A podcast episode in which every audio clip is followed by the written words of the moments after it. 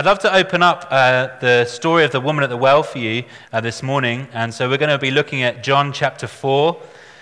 And I want to draw kind of three points out of this. I want to look at how Jesus loves this woman where she was. I want to look at how Jesus loves this woman knowingly. And I want to look at how Jesus loves this woman sacrificially. So uh, let me read John chapter 4 uh, verse 4 to 9 to you. Now he had to go through Samaria, that's Jesus. So he came to a town in Samaria called Sychar, near the plot of ground Jacob had given to his son Joseph. Jacob's well was there, and Jesus, tired as he was from the journey, sat down by the well. It was about noon. When a Samaritan woman came to draw water, Jesus said to her, Will you give me a drink? His disciples had gone into the town to buy food. The Samaritan woman said to him, You are a Jew, and I am a Samaritan woman. How can you ask me for a drink? For Jews do not associate with Samaritans. This woman at the well says to Jesus, You are a Jew, and I am a Samaritan woman. How can you ask me for a drink. Some historical context here is important for us to understand. Samaria, the capital of the northern kingdom of Israel, had been captured 700 years previously, and they had adopted a new kind of the Jewish religion. Uh, very much infiltrated by the Assyrian worship. Um, they still kind of followed some of the uh, Jewish teaching, the first five books of our Old Testament, but they'd also incorporated many other religious practices, even including things like child sacrifice. And so there was a division between the Jew and the Samaritan woman. In fact, the oral tradition of the law that the Jews uh, referred to said this he that eats the bread of the Samaritans is like to one that eats the flesh of swine. Just to mingle and be around Samaritans was not an acceptable practice among the Jews. In fact, they would often take an extra day's journey to avoid going through Samaria. Having this understanding helps us understand uh, stories like the Good Samaritan. Wow, a Samaritan loves a Jewish person? Gosh. It helps us to understand perhaps the shock upon people's face when Jesus said uh, to go and make disciples in Jerusalem, Judea, and Samaria. You think, and Samaria? Goodness me. And then it helps us understand why Philip, what a pioneer, the one who would go into Samaria and open up that land with the gospel. You are a Jew, and I am a Samaritan woman. How can you ask me for a drink?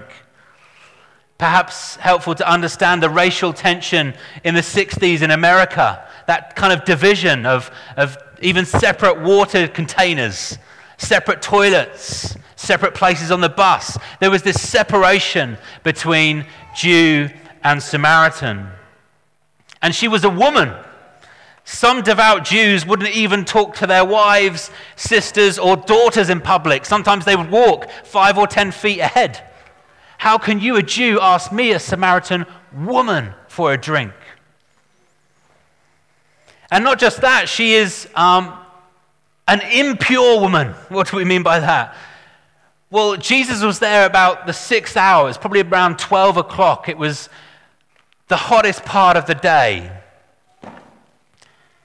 And she was there collecting water. And if you're in that climate and that culture, you know that's a really bad time to go and get water. You'd go and get it first thing or last thing when it's cooler. Carrying the water is a lot of an easier job.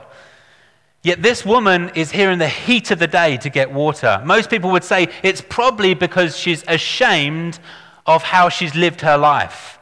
We later come on to learn that she's had five husbands and the man she's now with is not her husband. And so she's out in the heat of the day collecting water, this impure Samaritan woman. Yet Jesus goes to her. Jesus loves her where she was. The land that most of his people would avoid, the people who were separated and segregated, Jesus comes to the woman at the well. John has already said in John chapter 1 the Word became flesh and made his dwelling among us. Someone might say, Imagine you have a, a, a, well, a different well. Imagine a large, deep well. And imagine the human race is at the bottom of this well. And we need to get out of the well. We need to get out of our sin. We need to get out of our problems. We need to get out of our mess. And the picture goes that perhaps one religious expert may come up and say, oh, What you need to do is follow these five laws, these five principles, and then you can climb yourself out of the well.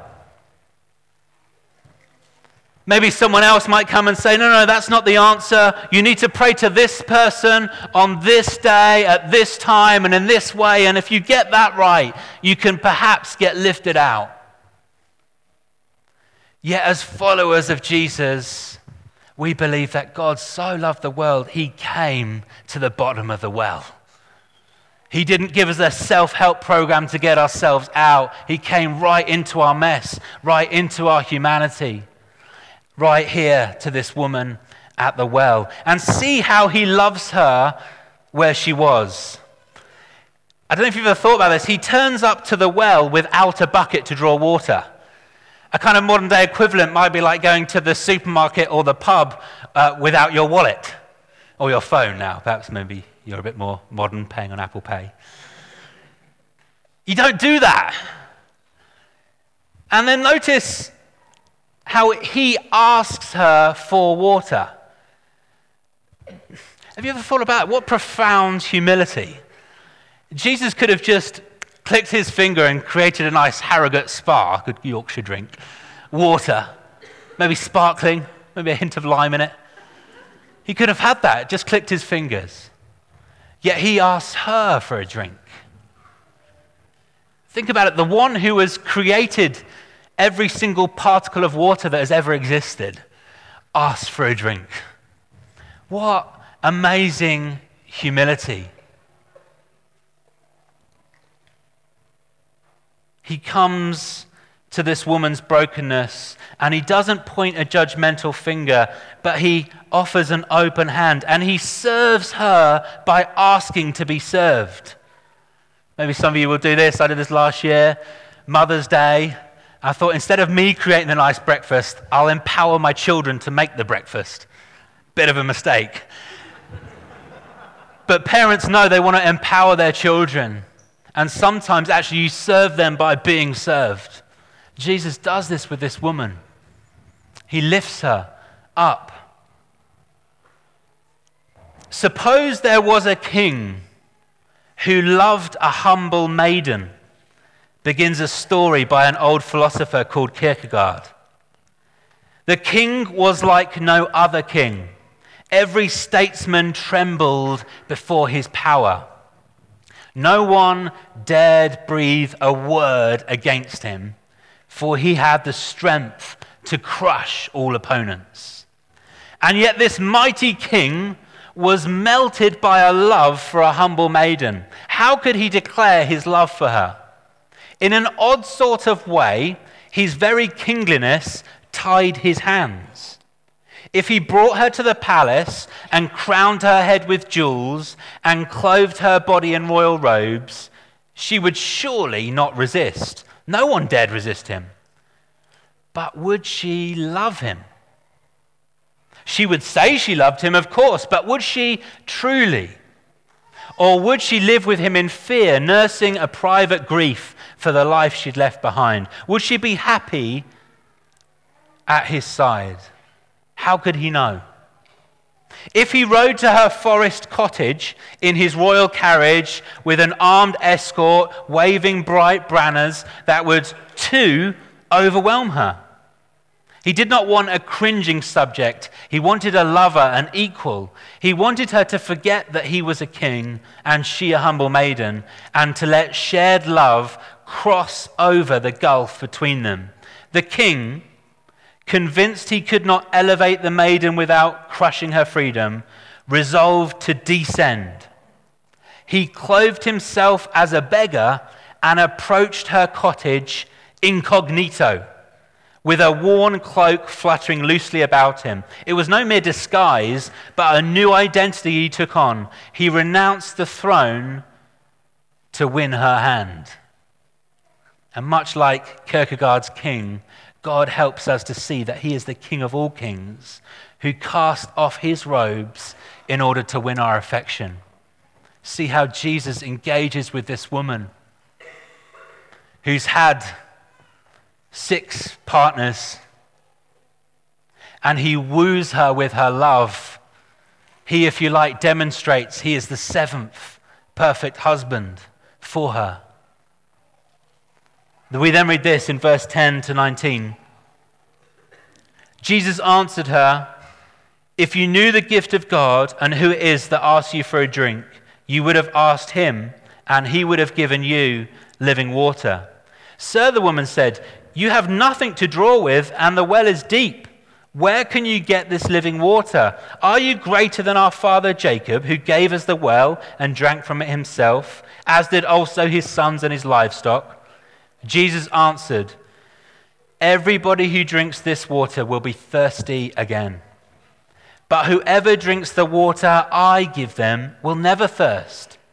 Indeed, the water I give them will become in them a spring of water welling up to eternal life. The woman said to him, Sir, give me this water so that I won't get thirsty and have to keep coming here to draw water.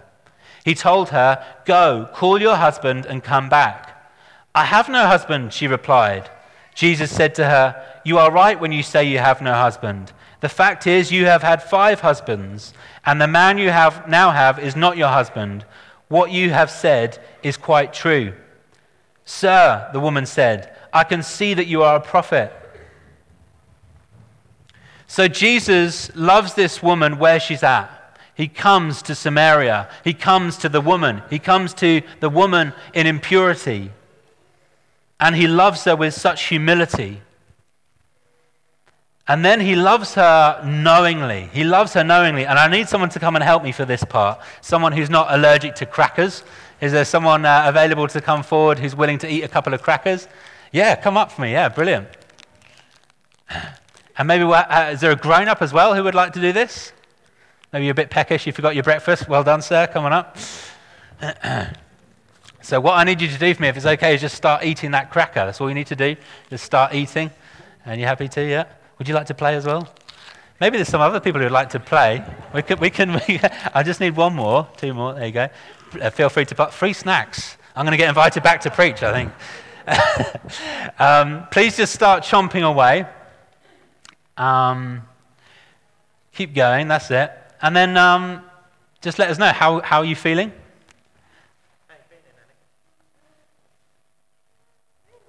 You're feeling good at the moment? Great.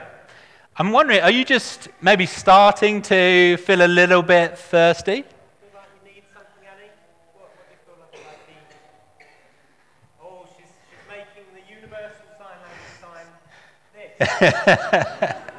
so, Annie, you're getting a bit thirsty, right? And, um, you know, the world will say, Annie, you're not really thirsty.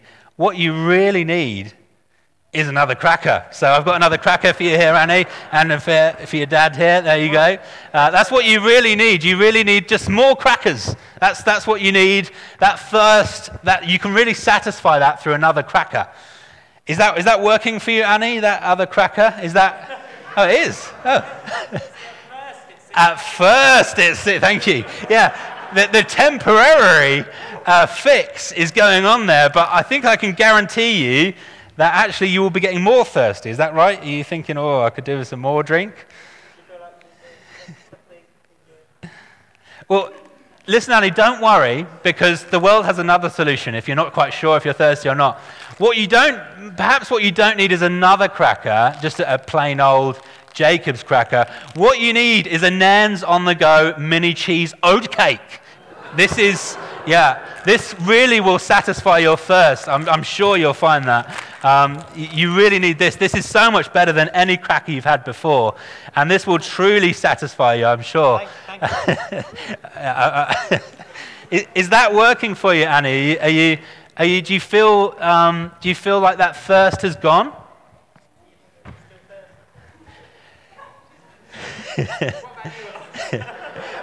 How's dad feeling? He's desperately thirsty.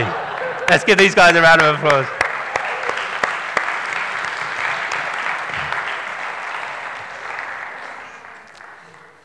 So, Jesus uses in this passage this whole idea of thirst. He's very contextually relevant, if you like. He's right by the well, and he uses water to talk about um, the spiritual satisfaction he wants to provide. And he helps us see that spiritual satisfaction is not found in another man, not found in another husband. It can be found in him. He is offering her the living water that the world doesn't offer. He's offering to meet her first. I don't know if you knew this, but the average young adult will have over 100,000 strands of hair at any given moment. Maybe someone's looking around and go, I've got a few less than that. um, but the average uh, man will have around 100,000 strands of hair. And, and they will both lose and grow, on average, around four an hour every hour. Lose and grow four an hour every hour. What's mind blowing is that right now, in this very moment, the Lord Jesus knows precisely how many hairs are popping out of your scalp. Not only that, he knows what you're thinking right now. He knows the very next word that will come out of your mouth, the very next muscle you will move. He could name all your hobbies and interests, likes and dislikes, hopes and dreams, strengths and weaknesses. He could tell you where you grew up, what house you lived in, where you went to school. Deeper than that, he knows the good, the bad, and the ugly. He knows every single moment in your life that has shaped you into who you are now. Painful memories, traumas, failings, fears, he knows. Proud moments, joys, successes, accomplishments, he knows. The Lord Jesus knows you more deeply, more intimately, and more wholly than you know yourself. But not just you, he sees everyone as if they were made of glass. And deep in the recesses of everybody's being is an ache to know that they are known like this. To be known and understood gives a person value, significance, and meaning. To be known is to be loved. And so when Jesus brings out what we would call a word of knowledge, something he knows without knowing it, by observation. He reveals the fact he knows that she's now on to her sixth man. This isn't some kind of cool trick. He's revealing behind the curtain, if you like, the knowledge of God and the love of God.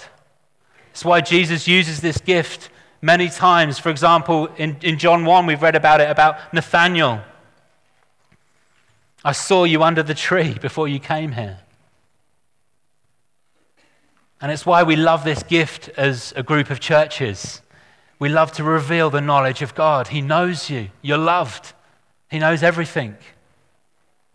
I can remember we were praying for a guy in our church, and uh, we just, he just walked in. We offered to pray for him. We prayed for him, and, and we just said, um, This might sound weird, but it's almost like you've got a lottery ticket in your pocket and you're hoping for a change in your life. But Jesus says He wants to be that change. He looks around like that and pulls out of his pocket a lottery ticket. I was in a, a pub and uh, we were um, just offering to pray for this lady, and um, she damaged her leg, and we were praying for her.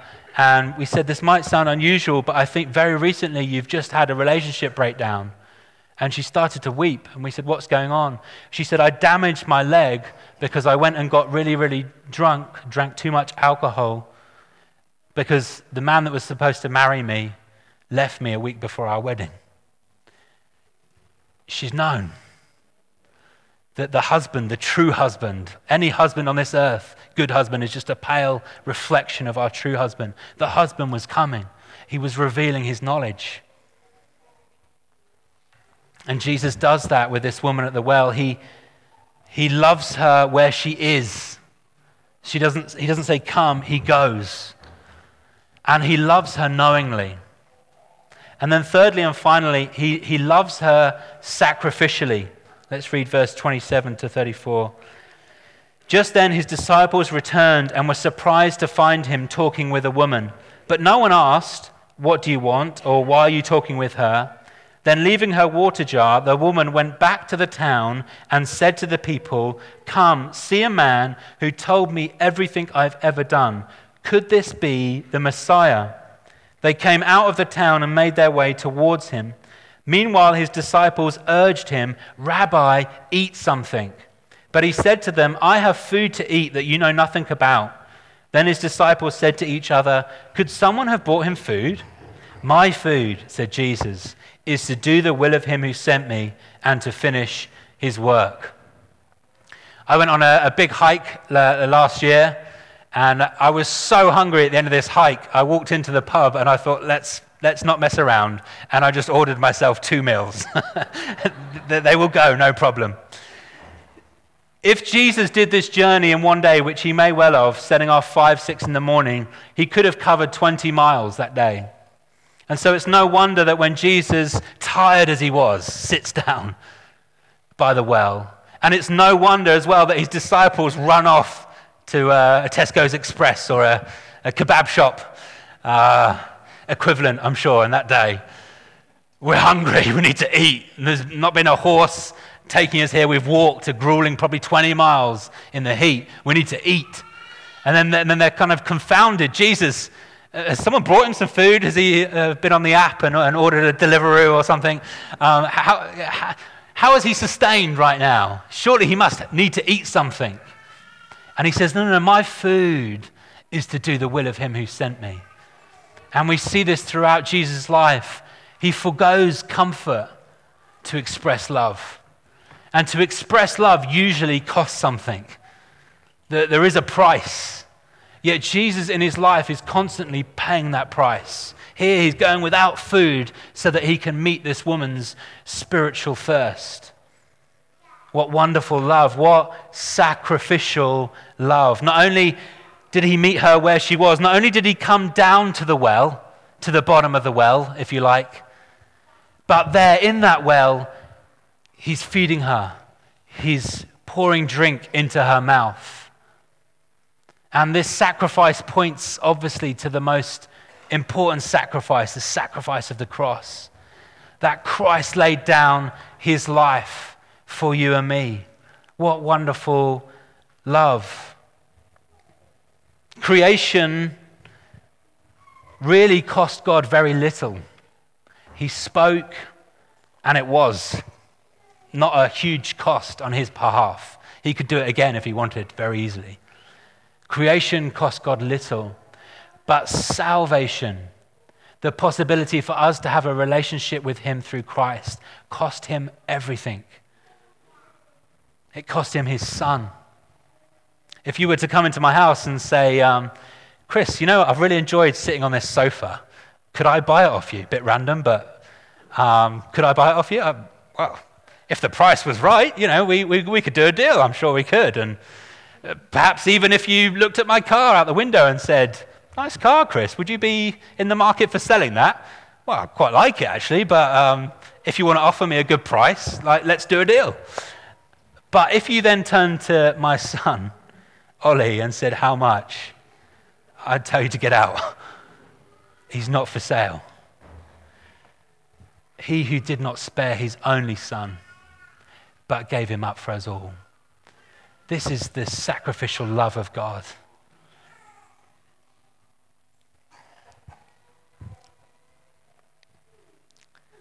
So Jesus loves this woman where she was. He loves this woman knowingly, and he loves this woman sacrificially.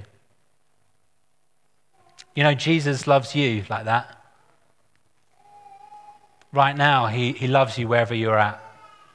Physically, we're here, but spiritually and emotionally, there will be hours and hours and hours of stories we could tell about where you're at right now. Some of you going through trials and traumas, tribulations. He loves you where you are. And He loves you knowingly. He knows everything that's happened. He knows those mistakes you keep making and you're trying not to. He knows those disappointments. He knows that heartache that was brought out in the prophetic word earlier, that accusation from fellow human beings. He knows it intimately.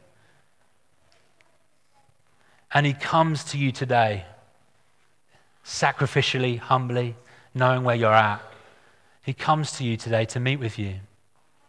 And I just sensed on my heart there may just be one or two people here who have maybe just experienced some of that love. Even as I've been talking, even as you've been here, you've seen the love that people have for one another. And Jesus is calling you today to come home to Him, for Him to be your husband, if you like. I know it's a bit of a weird one for us guys to get our minds around, but just to end with the message for us who are followers of Jesus and now those two people who follow Him too. God wants us to love people like this. He wants us to love people where they're at. Your workplace, where you spend most of your life, whatever you do, there are people like this woman at the well. They may present very happy. Life is fine. Actually, there's stuff going on there.